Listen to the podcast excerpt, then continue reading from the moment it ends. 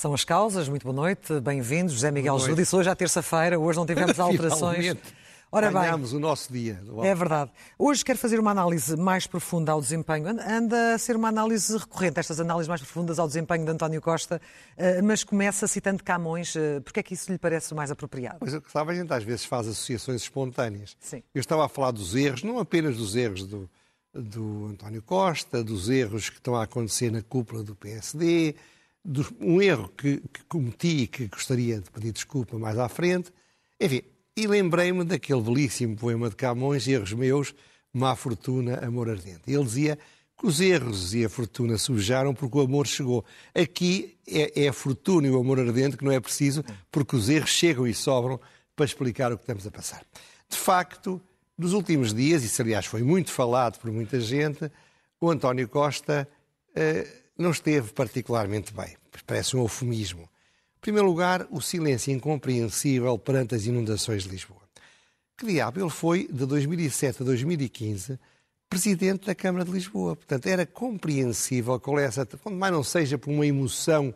Uma ligação especial à capital. Exatamente. Depois a inenarrável entrevista, atenção, a inenarrável entrevista não é dos entrevistadores, é mesmo do entrevistado. Pois aquele desabafo sobre o Carlos Moedas, em que no fundo que eu acho que é o mais grave, comparou uma inundação que prejudicou milhares de pessoas com o pequeno problema da garagem do prédio dele, comparando o dever dos, dos, dos responsáveis políticos de enfrentarem os problemas como se fossem comparáveis. Depois, o bodo aos pobres, sabe quem inventou a palavra? Parece que foi a Rainha Santa. Uhum. O bodo aos pobres, na véspera de Natal, dá 240 euros a um milhão de famílias que é um ato típico de um reis-mulher e que muitas vezes vem associado, como explicará à frente, a momentos não especialmente felizes ou alegres ou otimistas de quem os concede. Vai desenvolver esse tema também. Vou falar um bocadinho disso mais à frente. Então depois... Falaremos disso. Ora bem, agora, claro que os erros, a agressividade, a arrogância, a propaganda descabelada, a ideia de que tudo correu bem e não há nenhum problema, isso já foi dissecado, analisado, trabalhado e tratado por gente de todos os quadrantes, até curiosamente por muitas figuras cimeiras do PSD que até deram a cara, porque às vezes. Do PS? Há, há, do PS, peço desculpa. Há cimeira, há de vezes há declarações que se fazem anonimamente. O que é compreensível. Não, mas deram a cara, sim. Deram a cara. E portanto quer fazer uma abordagem diferente, quer, quer fazer uma leitura perceber, diferente.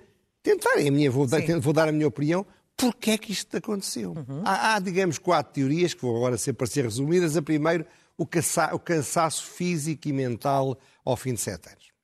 Uma segunda teoria é a arrogância de alguém que se julga divino. O terceiro, o sofrimento, já começa a vir lágrimas aos olhos, o sofrimento de não poder ir para a Europa. É a teoria do meu amigo Luís Marcos Mendes. O medo. Não era tanto do... sofrimento, ele falou mais na frustração. Ah, é, a frustração, é frustração, de ter perdido o comboio oh, do mas, seu sonho. Iremos, não, é? podemos tempo com isso, porque isso acho que, não, com todo o respeito, não, tem, não faz sentido nenhum. O medo do que possa aí vir. Vamos então, em concreto, a cada uma dessas hipóteses. O cansaço. O cansaço. Ele começou a produzir, aliás. Mas, curiosamente, na entrevista, tinha dito o contrário. Quem se cansa sou a oposição. Eu aqui continuo, na maior e tal. Mas, já em, em novembro de 2017, a internet ajuda-nos, já ele tinha dito que estava cansado mas continuava com ganas. Portanto, não ia, não ia desistir. Há um editorial do público muito curioso em julho, um bocadinho laudatório, que diz que o governo está cansado, há sempre Costa, não é? Costa é esse, é um festeio, esse não se vai abaixo e tal. Bom, é evidente que há quadros socialistas que falam do cansaço, mas o cansaço tem uma boa desculpa para justificar os erros. Todos nós cometemos mais erros quando estamos cansados. No entanto, eu acho que isto não é novo. Ele é um touro de força anda há 40 anos nisto. Não é como nós, pessoas banais e normais, que nos cansamos e que nos vamos abaixo e que não temos resistência física. Quem tem a vida que ele tem por gosto há 40 anos, criou ou porque é a natureza profunda dele, ou porque culturalmente criou uma, uma endurance, uma resistência que faz com que o cansaço não seja uma boa explicação. Segunda explicação, a arrogância. Foi dada pelo ex ou atual amigo Pedro Cisa Vieira, com uma frase, aliás, bonita, em que falava de uma expressão grega, ubris, quando alguém se tenta, de certa forma, considerando-se infalível, poder desafiar os deuses. Sim. É uma crítica muito dura, Uh, há quem diga que a relação dele já teve dias melhores. Aliás, Alexandre Leitão também não está muito contente. O António Costa tem esta coisa curiosa. Os amigos acabam todos mais ou menos por sangar com ele. Mas não sei porquê, se calhar a culpa é de Deus ou é dos amigos e não dele. Seja como for. Não há dúvida que há uma arrogância, não há dúvida que há uma brutalidade, que há uma violência. Há uma maneira de estar na política sem fazer reféns. Isto caracteriza, caracteriza há muito tempo o António Costa. Isto é, não há nada de novo agora, não é uma surpresa, não é um fator explicativo, porque corresponde a um comportamento pois não é novo, não, é não. não é nada de novo. Lembra-se o que se passava com a São Cristo? Ele foi de uma violência, todos. de uma agressividade. Eu lembro de um amigo meu, que o conhece bem, me ter dito que ele, que ele e outras pessoas acham que ele tem um, um temperamento muito misógino. Não sei se tem ou se não tem. É curioso, também fui ver, lembrei-me disto e fui ver, e o CDS, na altura, quando ele teve um dos momentos mais infelizes da vida dele, dizendo que a Assunção Cristas só o critica por causa da cor da pele dele, que é também de uma violência, que era imputar ao seu adversário um reles racismo. Ora bem, ele é um homem muito controlado, é um homem muito frio até, tem muita experiência. E um instinto matador uh, agora, particular. Agora, os franceses têm uma frase muito bonita que eu vou traduzir, dizendo eh, se nós afastarmos o que é natural, isso volta ao galope. Isto é, se nós contrariarmos as nossas tendências, as nossas características profundas, elas acabam por vir ao de cima. Sim. Ora bem, e ele, de facto, vezes sem conta, uma vez foi com um jornalista eh, que tinha dito qualquer coisa, ainda ele não era primeiro-ministro, ele eh, tem aquela profunda, controlada agressividade, violência, brutalidade até, que às vezes vem ao de cima.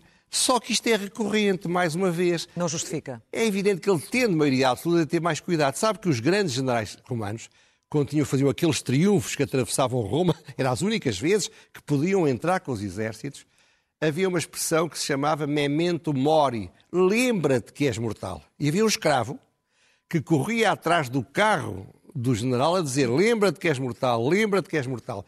Ele devia ter um escravo, um tipo do PS qualquer, que estivesse ao lado dele permanentemente a dizer isto, porque ele, sendo rei com maioria absoluta, muito provavelmente tem mais tendência para abusar. Acredita que não tem. Mas, de novo, isto é o que o PS sempre gostou. A, plebe socialista adora estas coisas. Os, os senadores, quando se vê naquela ele ser brutal, o que ele fez ao, ao, ao, ao líder do grupo parlamentar do PSD. A, a, os senadores do PS riem, batem palmas, estão felicíssimos com o, o sorriso da orelha à orelha. Portanto, este estilo caceteiro do líder agrada ao partido. Portanto, ele fez apenas o que sempre tem feito. O que é que eu acho que é a principal explicação? Não é a explicação da, da Europa. Como sabe, eu sempre disse que muito provavelmente ele não iria para a Europa. Mas seja como for, mas, fosse mas é conhecido que era um sonho que ele Sim, tinha. está bem, mas quer dizer, mas porquê é que ele agora se foi abaixo na véspera de Natal e não se foi abaixo há três meses? Ele pode estar frustrado, pode estar a sofrer, pode estar desiludido, pode ser o que você quiser. Mas não é explicável estes comportamentos como uma, uma consequência de frustração com a ida para a Europa. Aliás, ele sabe logo que se vai para a Europa ou não daqui a dois anos, daqui a quatro anos. Não, não é nada disso. Eu acho que o problema é outro. Ele está assustado. Assustado? Está assustado porquê? Porque ele sabe, é um político muito frio, muito competente, ele sabe que quando as coisas correm bem, são atribuídos méritos aos governos que eles muitas vezes não merecem. São coisas que eles não fizeram. Mas quando as coisas correm mal, também atribuem culpas que também provavelmente não são merecidas. Ora, ele acha, e com alguma razão, que o ano 2023 pode ser muito pior. Vi hoje uma sondagem, vi a correr, mas basicamente subiu brutalmente as pessoas que acham que ele, em 2022, foi pior do que foi em, em 2021. Sim. Ora, isto é um sinal, as sondagens exprimam uma tendência. Portanto, ele, ele, de certa forma, está preocupado. O próximo ano pode ser muito difícil e o país pode, de repente, virar contra ele. Ora, ele não é como nós. Isso é que é a grande diferença. Ele é um guerreiro é um guerreiro talvez se há um político em Portugal que é um guerreiro é o António Costa. Ora, os guerreiros não reagem ao risco e ao medo e à ansiedade como as pessoas normais. Não reagem acobardando-se, rendendo-se, deprimindo-se, não. Eles transformam isso numa oportunidade. São os heróis que fogem para a frente. Isto é, o António Costa perante este, este risco, torna-se mais agressivo, torna-se mais violento, porque ele prefere que o país pense mal dos seus rivais. Isto é. E isso percebeu-se na entrevista à visão. Para mim é muito claro. Isto é, se ele, repare, se ele conseguir fazer passar a opinião de que o, o Chega é um, é um caceteiro, que o, que o Liceu Liberal são uns, uns, uns, uns queques que andam a guinchar, se, se ele conseguir desfazer todas as oposições, as pessoas, é a esperança dele talvez, dizem, pronto, a gente não está contente com ele, mas as alternativas são piores. Era como se ele aplicasse a célebre máxima do Churchill sobre a democracia, que dizia a democracia é o pior de todos os regimes, exceto todos, todos os outros. Ora bem, pior dos regimes, exceto todos os outros. Ora bem, ele, ele, o que ele vai pretender fazer é dizer assim: eu posso não ser perfeito, eu posso cometer erros, eu posso ser mau, eu, vocês podem estar zangados comigo, mas todos os que estão à minha volta são muito piores e muito mais perigosos. É esta, é esta a característica que eu faço. Portanto, eu acho que isto não foi um acaso, não foi nada cansaço, é uma estratégia deliberada. Que correu mal a curto prazo, mas que ele vai continuar. Ou seja, o ataque é a melhor defesa neste caso. É exatamente. Repare, é evidente que se ele fosse uma pessoa diferente, o que é que ele faria? Se ele fosse racional à maneira normal. É, é Primeiro-Ministro. Maria absoluta. Tem um partido que nunca esteve tão controlado tem um casamento felicíssimo há sete anos com o Presidente da República. Transformou o Bloco de Esquerda e o PC nos barloques. A direita está toda dividida. Ele devia estar sereno. Ele devia saber que tudo lhe vai correr bem. Mas acha que não é uma opção racional? Não, é, é, é, tem uma é racionalidade, racional. tem a racionalidade dele. dele. Mas estou a dizer, para uma pessoa que não fosse como ele, faria uma entrevista serena, tranquila, até a falar... Politicamente mais correta. Mais correta, a dar a mão às oposições, a dizer que todos temos de lutar pela unidade nacional, género futebol, está a ver? Ora bem, e não é isso que ele fez. Agora, o problema, e agora já que estamos a falar de coisas gregas e romanas, o Cisa Vieira é que começou Há uma frase muito bonita que eu não vou, ler, não vou dizer ali, teria de ler, é que, os, e já disse várias vezes, os deuses enlouquecem aqueles que querem destruir. Isto é, esta estratégia dele correu mal. Correu mal, resultou mal. Portanto, pode vir aí uma tragédia grega. Acha que eu penso isso? Não. Acho que não vai acontecer nada. Sim. Mas não há dúvida que há aqui um hipotético risco que ele está, à sua maneira, a tentar antecipar e a tentar transformar numa oportunidade. Sendo que nessa tal entrevista em que atacou todos os seus adversários, eh, basicamente de rajada, foi a tal em que anunciou o, o tal apoio de 240 euros. E repara. E não concorda com esse tipo de apoio num momento complicado para Quem é que não concorda? Claro, concorda, mas o então. problema não é esse. Se não fosse um ato estratégico ou tático inventado a curto prazo, ele teria anunciado isso no debate do orçamento, ele teria anunciado que isso ia acontecer, não faria uma surpresa, não faria uma esmola, porque assim soa algo esmoler. Foi a extrema-esquerda que o disse, mas eu acho que tem um bocado de razão. Isto é, ele quis nos surpreender com um bodo aos pobres.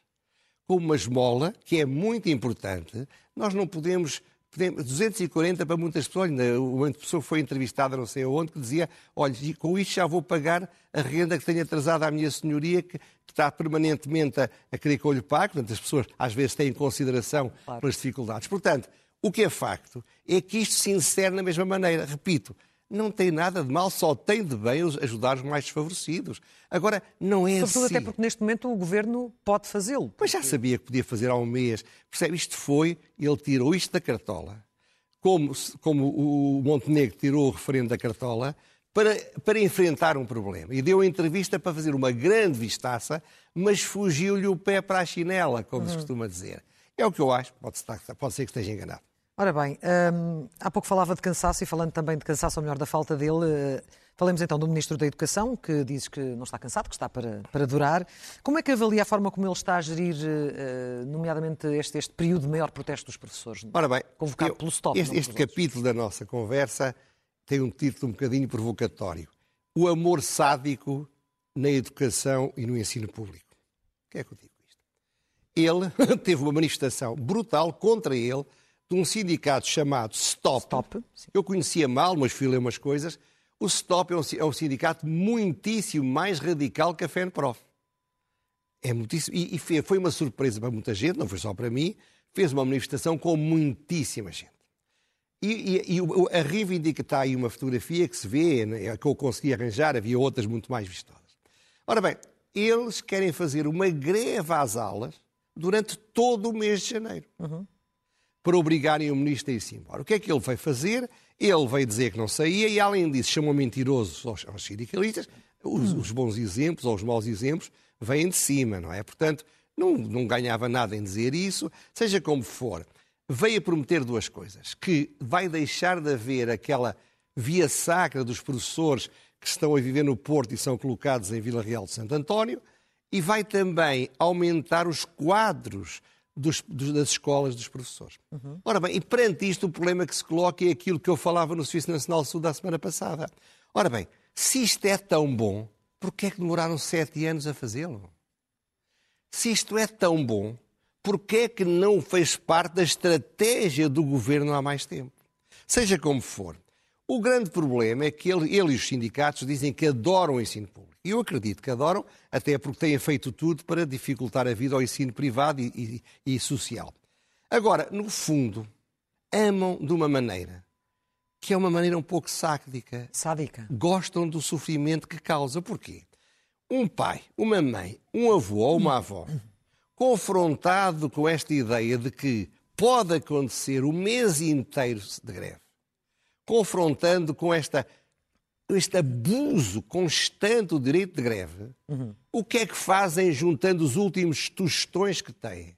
Fazem um esforço para colocar os netos ou os filhos no ensino privado. Isto é, o que está a ser feito com estas políticas, quer os sindicatos radicais e outros, quer o ministro, é tanto querem favorecer o ensino público que provocam consequências que se viram contra o próprio ensino público. O Mas isso público... todo, não, é só no, não, é, não, é, só na educação, é em todos os setores em que se fazem greves, afetam as pessoas, afetam bem, os terceiros. Não, é? Mas ouça, mas veja o que se passou nos Estados Unidos. O Biden pôs o Congresso a proibir uma greve dos transportes ferroviários porque dizia esta greve vai virar as populações contra os sindicatos.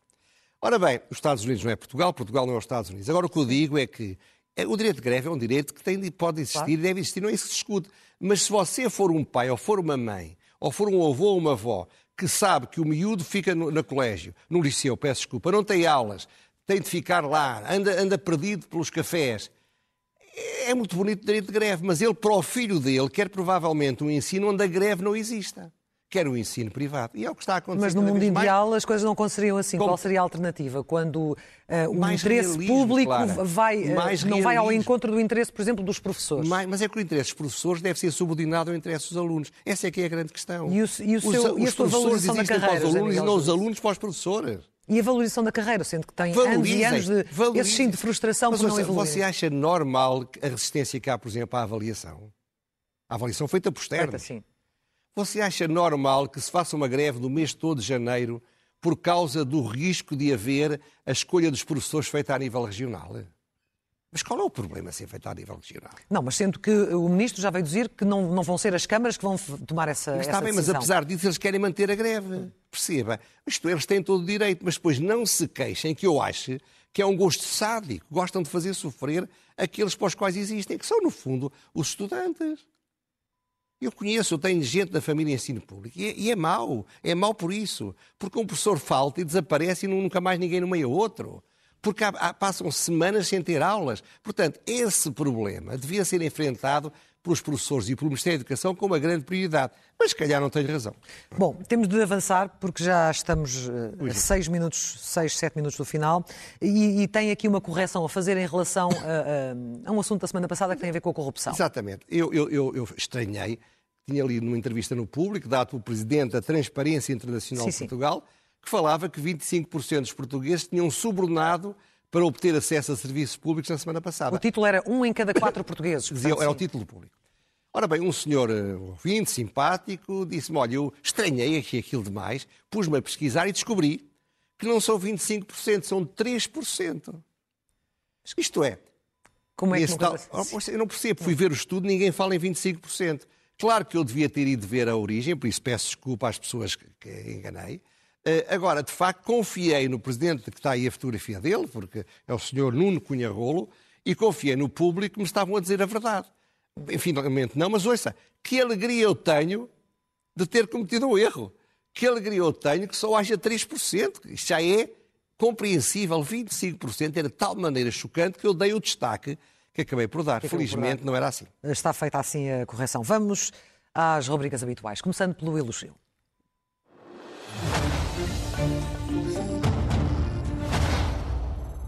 Ora bem, este elogio já estava para ser feito mais que uma vez e é ao Ministro da Administração Interna, José Luís Carneiro. Porquê? Porque ele tem conseguido, desde que está no governo, fazer, resolver, diminuir os problemas, encontrar saídas para os barbicachos que o Cabrita lhe deixou. Com a serenidade necessária. Com muita serenidade, com muito diálogo. Eh, é talvez o ministro que menos problemas causa ao primeiro-ministro. Eu, quando, quando, quando eu não conhecia, eu conhecia, ouvi isto uma vez, e, mas quando, quando isto começou, lembra-se ter dito que havia vários potenciais sucessores e pus o nome dele, porque me pareceu que ele tinha o perfil para uma escolha de, de segunda linha, não era o primeiro. Sucessores à liderança do PS na saída do PS. Ora bem, se eu acho que ele está a fazer por isso, porque está, está a governar bem, está a fazer um bom trabalho. E eu que tantas vezes critico, adoro elogiar quando posso, e aqui está o elogio ao ministro. Ao ministro José Luís Espero que o elogio não lhe vá estragar a vida. É? Segue-se ler é o melhor remédio. São dois livros, cuja capa, aliás, vai aparecer, porque eh, passei a semana, a semana com muito gosto, aliás, esta semana passei a semana a dar, a dizer a pessoas que mandavam e-mails o título do livro que eu tinha recomendado, O Mago do Kremlin. Ora bem, são dois livros sobre a história de Portugal. Um é do professor João Paulo Oliveira Costa, um grande especialista na história da expansão, que é um livro, uma reflexão eh, global sobre o país, chama-se Portugal na História, uma identidade do Círculo Leitores, e o outro é de um professor mais antigo, professor Luís Filipe Tomás, foi aliás mestre do, do Oliveira Costa, que se chama Expansão Portuguesa, um prisma de muitas faces. Porquê é que eu também pensei nisto? A história, a história portuguesa, como qualquer outra história, é feita de contrastes. Aliás, aquela capa mostra esse Ora bem, é? se pudessem pôr outra vez a capa, eu do segundo livro eu gostava de ver, porque é, é uma, uma capa belíssima, onde você vê a escravatura por baixo e uma burguesia negra num casamento. Ora bem, o Tomás é o grande historiador da expansão, fundador das, das investigações modernas, e realmente eu acho que os massacres são horríveis, não pode haver a mais pequena tolerância com isso. Sim. Mas fazer da história de Portugal uma história de massacres, dizer, como disse uma jornalista, isto é o fim do mito do lusotropicalismo, não há mito nenhum do lusotropicalismo. O lusotropicalismo foi exagerado como ideologia, mas é uma das coisas de que Portugal mais se pode orgulhar. Teve muitos defeitos, fez muita coisa mal feita, mas fez muita coisa bem feita. Leiam estes dois livros, são muito acessíveis e realmente todos nós, eu estou a lê-los, tinha lido o, o do Filipe Tomás, agora estou a ler o do, o do Oliveira Costa e estou a aprender, eu que sempre, como sabe, li muito e muita história, mas continuo a aprender. Ficam estas sugestões. Agora a pergunta sem resposta.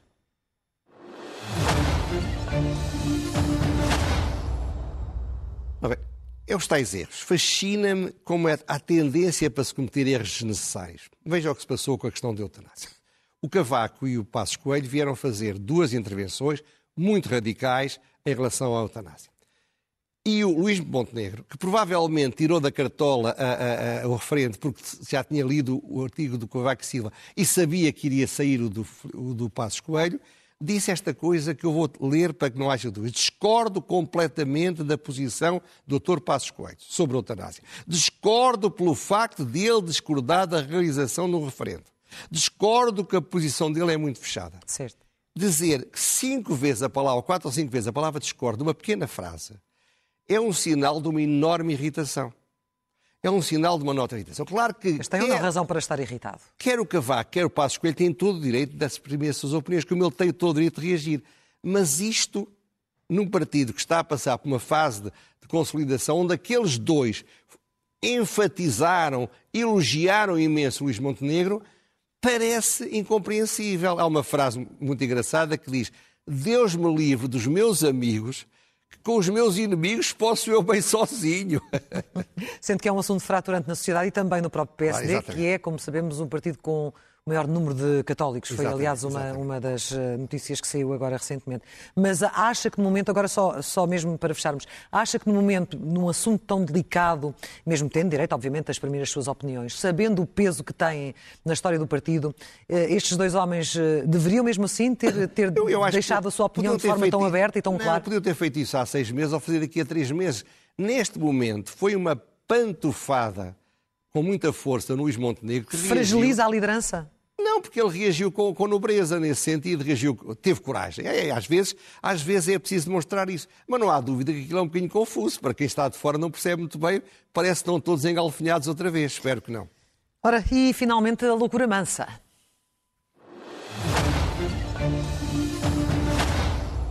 Uma coisa que muito me impressionou favoravelmente no jogo de futebol da final Ah, foi ver. futebol, Quem- Miguel Ah, tu vejo futebol, vejo mais futebol do que política, pode ter a certeza. E então, de qual, qual jogo? O jogo do- da França com, com, Com a Argentina? Na final. Os que levaram ao prolongamento eram 11 jogadores, como é óbvio, 10 eram descendentes de pessoas que não tinham nascido em Ai, a seleção francesa há muito que está. mas está bem. Mas eu acho isto de uma importância simbólica, é um sinal de enorme assimilação. Ora, no entanto, um líder radical de extrema-direita, o Eric Zemmour, deu uma entrevista a dizer que estava surpreendido. Surpreendido, chocado, não era contra, mas achava que é estranho. Isto é, ele estava furioso por a França estar a ser representada, sobretudo por negros e pessoas do, do Norte África. nascidos em França, mas vindo de famílias Claro, de fora claro. de França. Mas o sendo- sendo- se- sendo- o Com que autoridade? Zemmour, o- os filhos, o- os pais de Zemmour eram judeus berberes Sim. que vieram para a França. Precisamente. Portanto, também são imigrantes. Seja como for, porque é que eu acho que isto é importante? Isto é uma loucura. Porquê? Porque a Europa precisa de imigrantes. Portugal, por exemplo, agora foi revelado que nasceram 14% das pessoas que nasceram no ano passado são filhos De mães estrangeiras. estrangeiras. E a população estrangeira, em idade eh, de procriação, é para aí 5%. a maioria brasileira. Portanto, o que significa é que o nosso tecido nacional está a ter um processo, alguns anos mais tarde, do que teve a França. Nós vamos ter um país onde haverá muita gente portuguesa vinda de fora. Eu acho que isso é essencial para a nossa própria sobrevivência. A imigração com I é essencial para o nosso futuro. Nós, mesmo com isso, vamos ter menos de 7 milhões de pessoas em 2050. Portanto, é uma loucura a Europa estar a tratar os imigrantes que estão assimilados, que estão integrados, que cantam o hino francês, que estão encantados por representar a França, podiam estar a representar outros países Mas que do são norte da franceses. África e, e do sul da África. E, portanto, é uma loucura o, o que eu vi na voz desse Eric Zemmour. Espero que nunca aconteça em Portugal. José Miguel Júdice, na próxima terça-feira eu não estarei aqui consigo, mas o José Miguel Bom estará Natal. de regresso, não é? Desejo a si e desejo a todas as pessoas lá em casa. Não desejo o bom ano, um ano novo a todos, porque espero que venham ver daqui a terça-feira. Terça-feira. mas assim desejo que 2023 seja formidável para si e para todos os seus. Muito obrigada e para si também. Voltamos a ver-nos no, no próximo ano. No próximo ano, Até se lá. Quiser. Muito obrigada. Foram as causas com José Miguel Júdice. Agora segue-se um intervalo e depois eh, está de regresso a Ana Patrícia Carvalho com a edição da noite. Boa noite.